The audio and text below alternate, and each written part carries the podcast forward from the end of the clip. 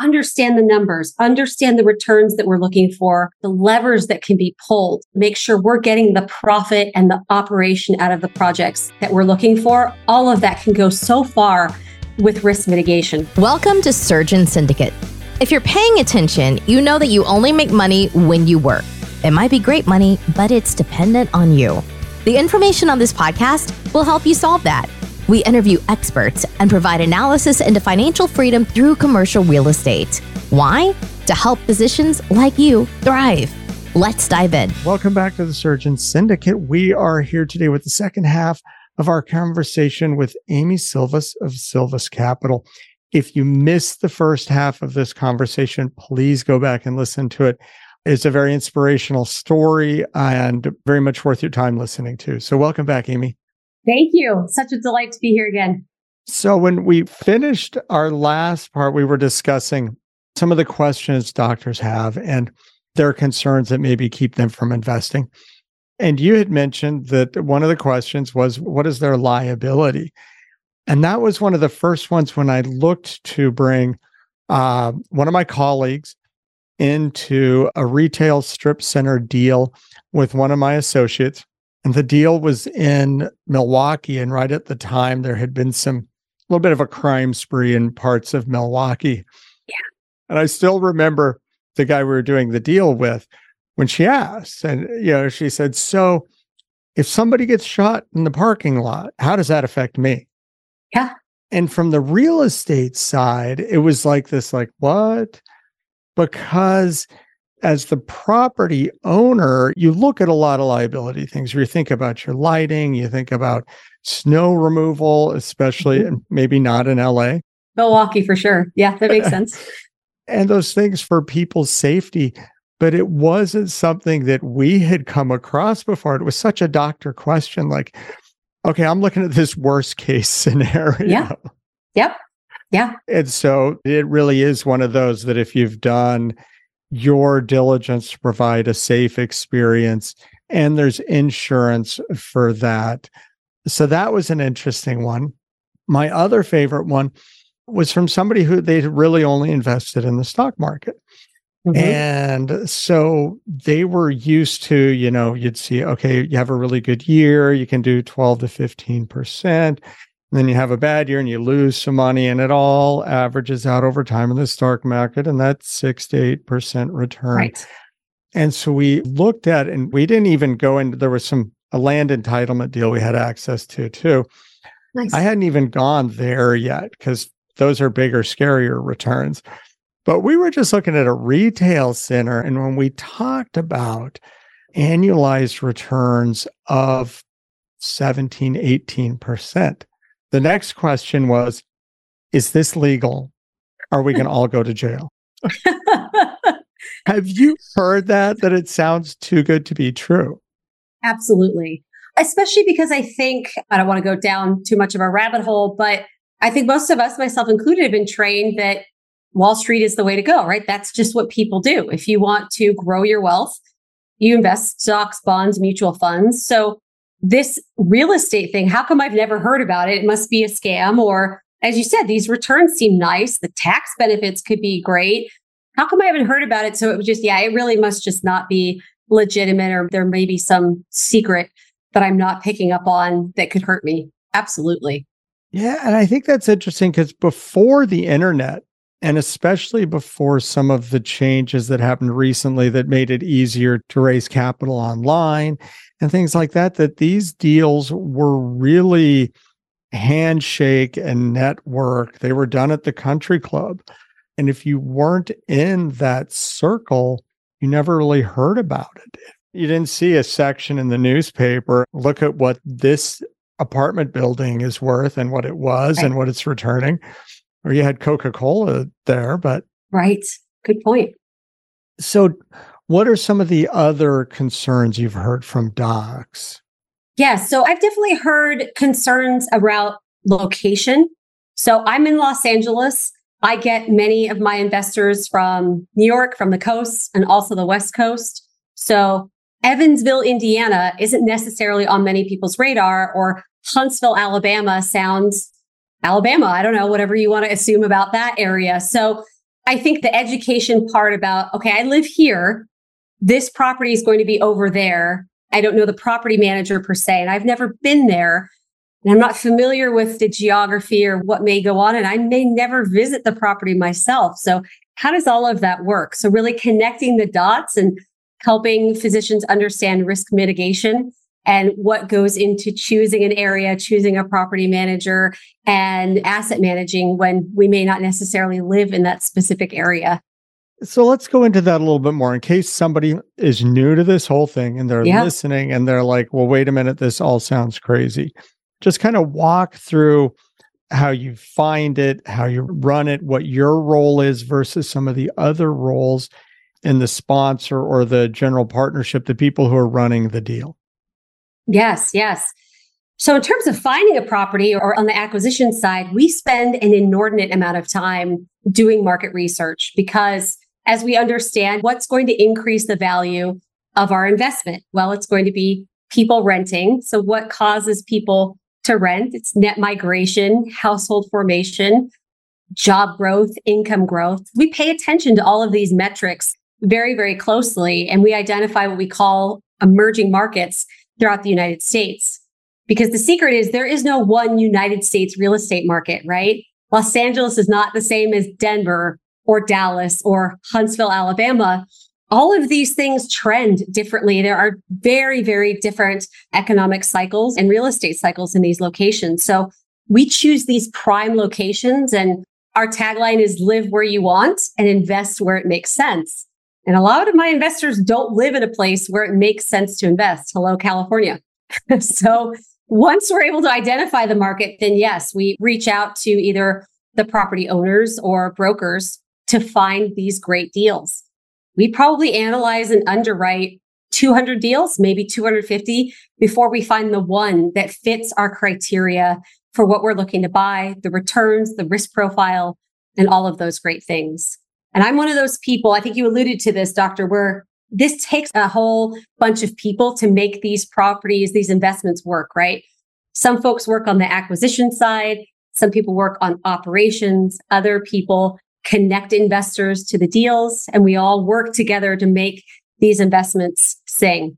I'm crazy enough to play all of those roles in my deals. So I find properties, I underwrite them, I asset manage, I help connect my investors to these great opportunities. But oftentimes you'll find several companies that form partnerships together because it is a complex thing to run a real estate investment. Did I go off on a tangent? No, no. no? okay. Good. All right. That was exactly just having some explanation of how this whole process worked. Because yeah. that was one of my bigger concerns. When I did my first limited partnership or passive investment, I was like, well, wait, these guys are based in New York City, but the property is in Texas. Right. And how are they doing this? How does this work? And so you have the asset manager who's overseeing putting the whole thing together, but then a property manager. So the property manager is then the person who is there where the complex is, doing the rentals, doing all that. How do you identify those property managers? I love that question. And yes, to answer a question you didn't ask, another question I get from physicians is why multifamily? We specialize in multifamily versus me just getting a single family or duplex rental. It's this economies of scale aspect of these larger commercial deals where we can find these institutional quality, very sophisticated property managers that are able to make the deal work that can get us the returns we want. In our case, really treat our residents exceptionally well. So we know we're also doing good while making money. So yes, we have relationships with several national property management companies that we've had years of working relationships with. They understand how we work. We understand how they work and we come together to implement our business plans. And then one of our business partners is actually vertically integrated where they own the construction company and the property management company in house. And that gives them some scale and extra abilities there as well. But they all are all boots on the ground, like you mentioned. So that scale is an important thing because a lot of us, And hopefully, people listening to this, we're helping you jump past the learning curve. Because I started out, you know, we had a house we moved out of and we rented it. it was a total disaster the first time. They never paid rent. I was driving eight hours to get them evicted, said, I'll never do this again. Um, then 20 years later, 15 years later, um, we were actually looking for a second home. And I said, you know what? I would love to have this pay for itself. And found a fourplex for not a whole lot more and decided to dive back into this whole thing. And it was really fun actually in the beginning. You know, I was doing a bunch of the work on my time off and I was learning because I was figuring out how to screen tenants and all this stuff. And that was really cool for about nine months. And then it was like, okay, so now we're going to buy another one and we're going to buy another one. And I hear this story over and over again, where then you start going, okay, how many do I need to buy and manage to replace my income? And it feels like a calculus problem that's going to infinity that you can't get there from here. And so, you know, like, oh, we got to scale. So what if we do an eight eightplex or 15 and it's still tough? And you go, okay, a hundred, and there's some magical number there that a hundred is a number I hear thrown around a lot where you can have two employees, one to manage leasing and one to manage maintenance. And now you've got a hundred apartments paying rent versus two or three, but they're all in one place. There's your economy of scale. That's when you can start to have returns that change things, that make a difference. So perfectly find, said. Is that one of those things that if a doc's just starting, because if they started their journey talking to you, man, they missed a whole lot of trouble. Because I love your LinkedIn talks about avoiding, is it tenants, toilets, termites, and, ter- and trash? Termites. Yeah. Trash. All those things can be really tough. And if they've come straight to somebody to guide them into the world of scale, into real commercial investing, versus buying a duplex. And there's nothing wrong with buying a duplex if that's what no. people want to do. And a lot of people do great with that. And if you start early, you can accumulate enough to build a nice little cash flow. But it's a lot harder to change your life, especially if you're already making a doctor wage. I love that you say that. I'm jumping out of my shoes here because about half of the doctors I talk to do have that small, either single family or some small multifamily experience where, yeah, they've Amy, I didn't want to create another job for myself. I thought this was my path to financial freedom. I'm working harder than I ever have. What am I supposed to do? And I really tell folks it really depends on your time, how much time you have to dedicate to this, and what your goals are. And to your point, for some people, the hands on management, the close proximity, the smaller scale, it works for them and that's fine. But I hear a lot of people that say, I got my hands dirty. That's fine. But I need to graduate to this next level and understand what else is out there so I can spend time with my family or travel or give back to the community and not spend all my free time just managing these properties that were supposed to be passive, give me passive income.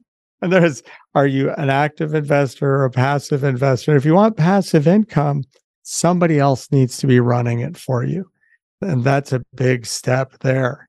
So I'm just looking again back at your bio And you talk about a foundation built upon rigorous analysis, risk assessment, and a deep appreciation of emerging trends, consistently identify opportunities that deliver exceptional returns.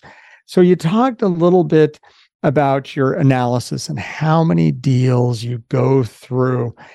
Risk assessment that hits home with doctors because we tend to be risk averse and see all the bad things that could happen to us and ruin our careers.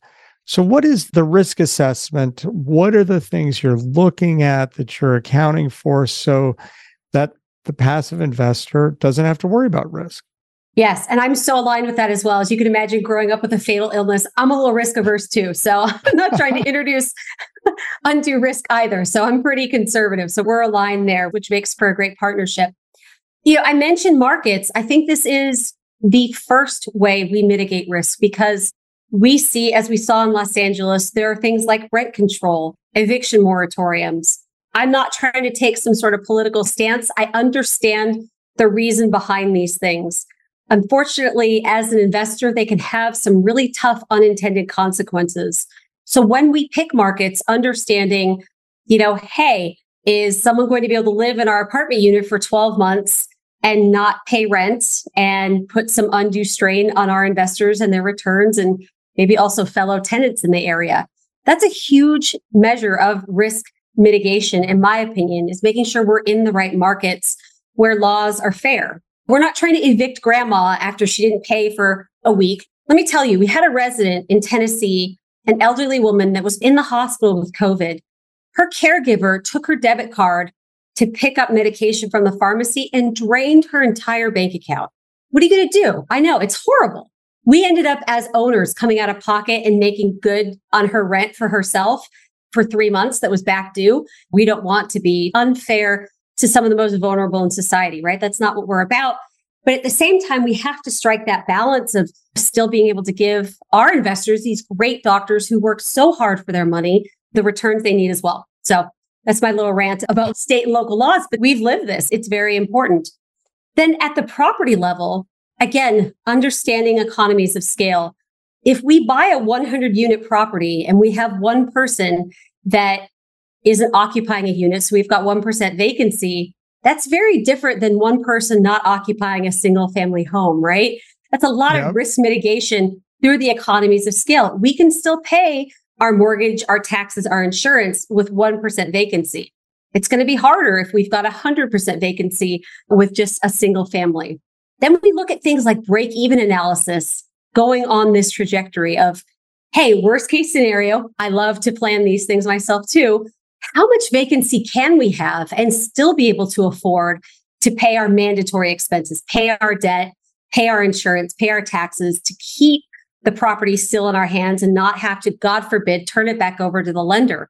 So a break even occupancy of 65, 70% that's good stuff, in my opinion, in my investor's opinion, of gosh, we can have 30% of these units not occupied and still be able to keep this thing running.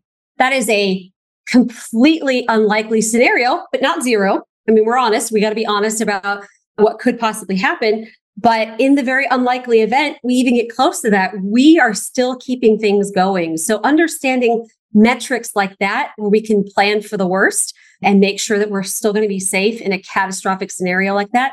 And by the way, we didn't even get that low during COVID. So things really have to be going poorly. No, but it's a perspective, right? Yep.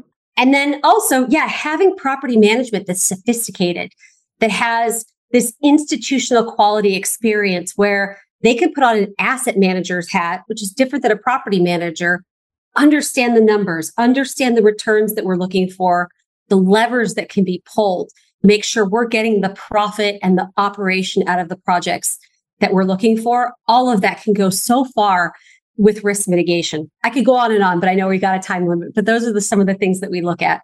No, that's great. And when you talked about the location, that not just a place where the laws are fair for the landlord, but in the markets you were talking about, that the in migration, people are moving there. I mean, when you look at places like mm. Florida and Texas, if people don't realize people are moving to Florida and Texas, they haven't been paying attention to anything in the world. Yeah. The number of people who would have to, I mean, it's almost would be like a tidal wave changing direction of right now, it's a tidal wave moving in and to have it move back out and go the other direction and the time that would take the safety that is afforded you in those markets. But now it takes more work to find the deal because it's a great place to invest. Yes. And other people know that too. You're not alone. So, what are some of the things now that you look for besides Texas and Florida, since we mentioned them? What are some of the other markets and the things that are driving that you say, yes, this is a good market to be in? So, job growth and business friendly states. Indiana, I've been saying this on podcasts for about two years. I still don't think the word has gotten out, but I'll say it here as well. it's a great, unsexy market, I think, by most people's um, criteria, but it's sexy to me because it's extremely landlord friendly. property taxes go down for most of our properties every year, if you can believe that. They just have a nation or a statewide kind of cap. There's great net migration in some cities, not the whole state, in some cities. Very job friendly, great job growth. Income growth is very positive as well. And I think I mentioned landlord friendly, but yeah, it gives us really the opportunity to work with our residents. And the residents know that they're going to sign a lease, it's their responsibility to pay. We've just had an incredibly great experience in that state. And the fact that cost of living isn't exorbitantly high, like we're seeing in some of the very popular Nashville markets or other markets like Austin in the South and the Southeast, where a bunch of people have migrated and it's become expensive, people still feel like they can have a great quality of life at a low cost of living in a state like Indiana.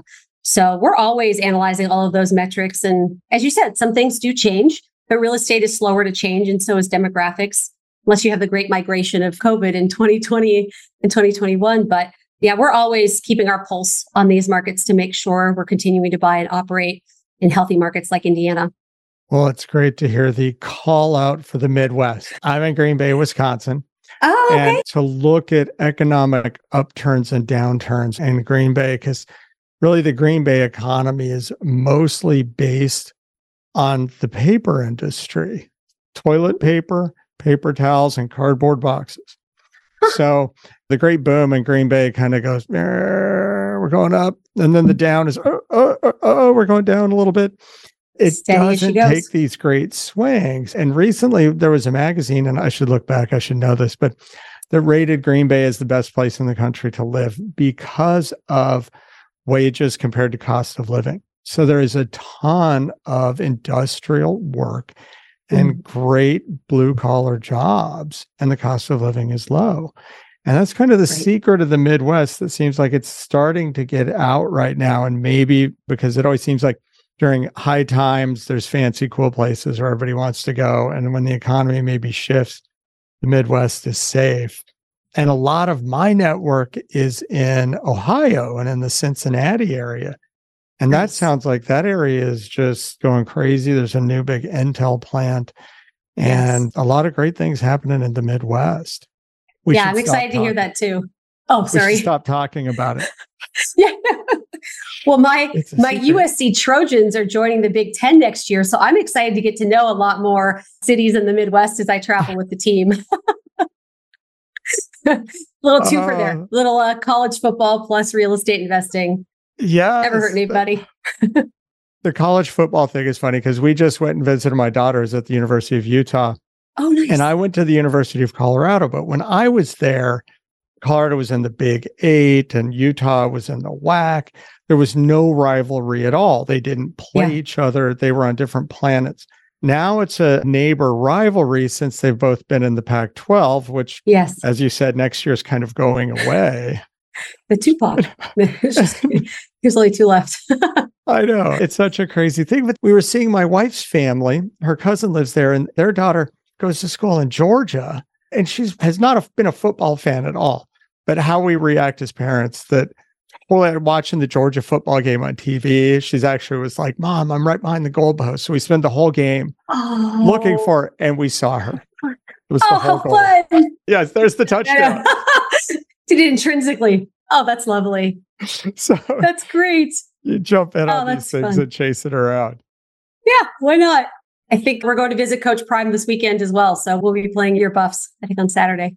Oh, awesome. Yeah, that's an interesting story there in Colorado. we'll see how it all turns out. Yeah. It's definitely yeah. drummed up some excitement. That's it. That's it. How fun. That's fun. All right. So we've talked about a lot of great stuff here. And before we wrap up, are there any final pearls? If there's docs out there who are thinking about this and they're like, oh, I don't know, or who should I call, or what should I do, that you could tell them or give a pathway to enter this amazing world in a way that they can feel like they did it right and feel confident? What a great question. I think above and beyond the obvious of great podcasts like yours, there are books, the Educational Foundation, which I know doctors are very familiar with and will do without my advice. There are people such as myself on LinkedIn that post daily these educational nuggets where you can really take your time, get familiar, go into the comments, see what people are saying, and take it at your pace to where you'll feel comfortable because you have that firm educational foundation. And then find people to invest in that are fine with spending time building a relationship and answering your questions.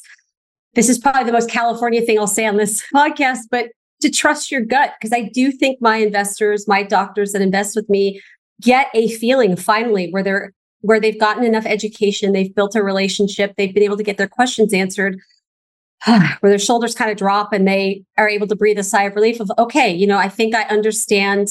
Obviously, no risk can be completely mitigated, but where your education and your relationships and your research can overcome a lot of the perceived risk, where you feel comfortable building your legacy and buying back your time. That would be my advice.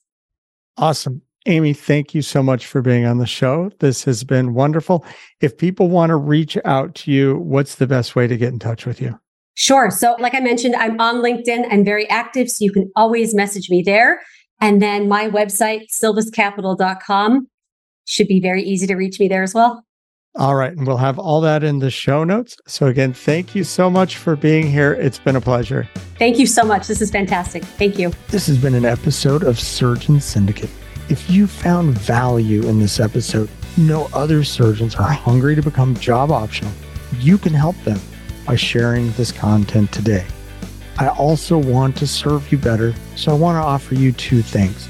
Number one, I'll be able to give you the content in an even better way if you can take a moment and leave an honest review of the show explaining what you like and what you don't. And number two, if you are a surgeon and serious about this, you don't want to do this on your own because you don't want to make mistakes with your money. I'd be happy to help. Schedule a call. We can make a plan. Looking forward to having you with me on the next episode.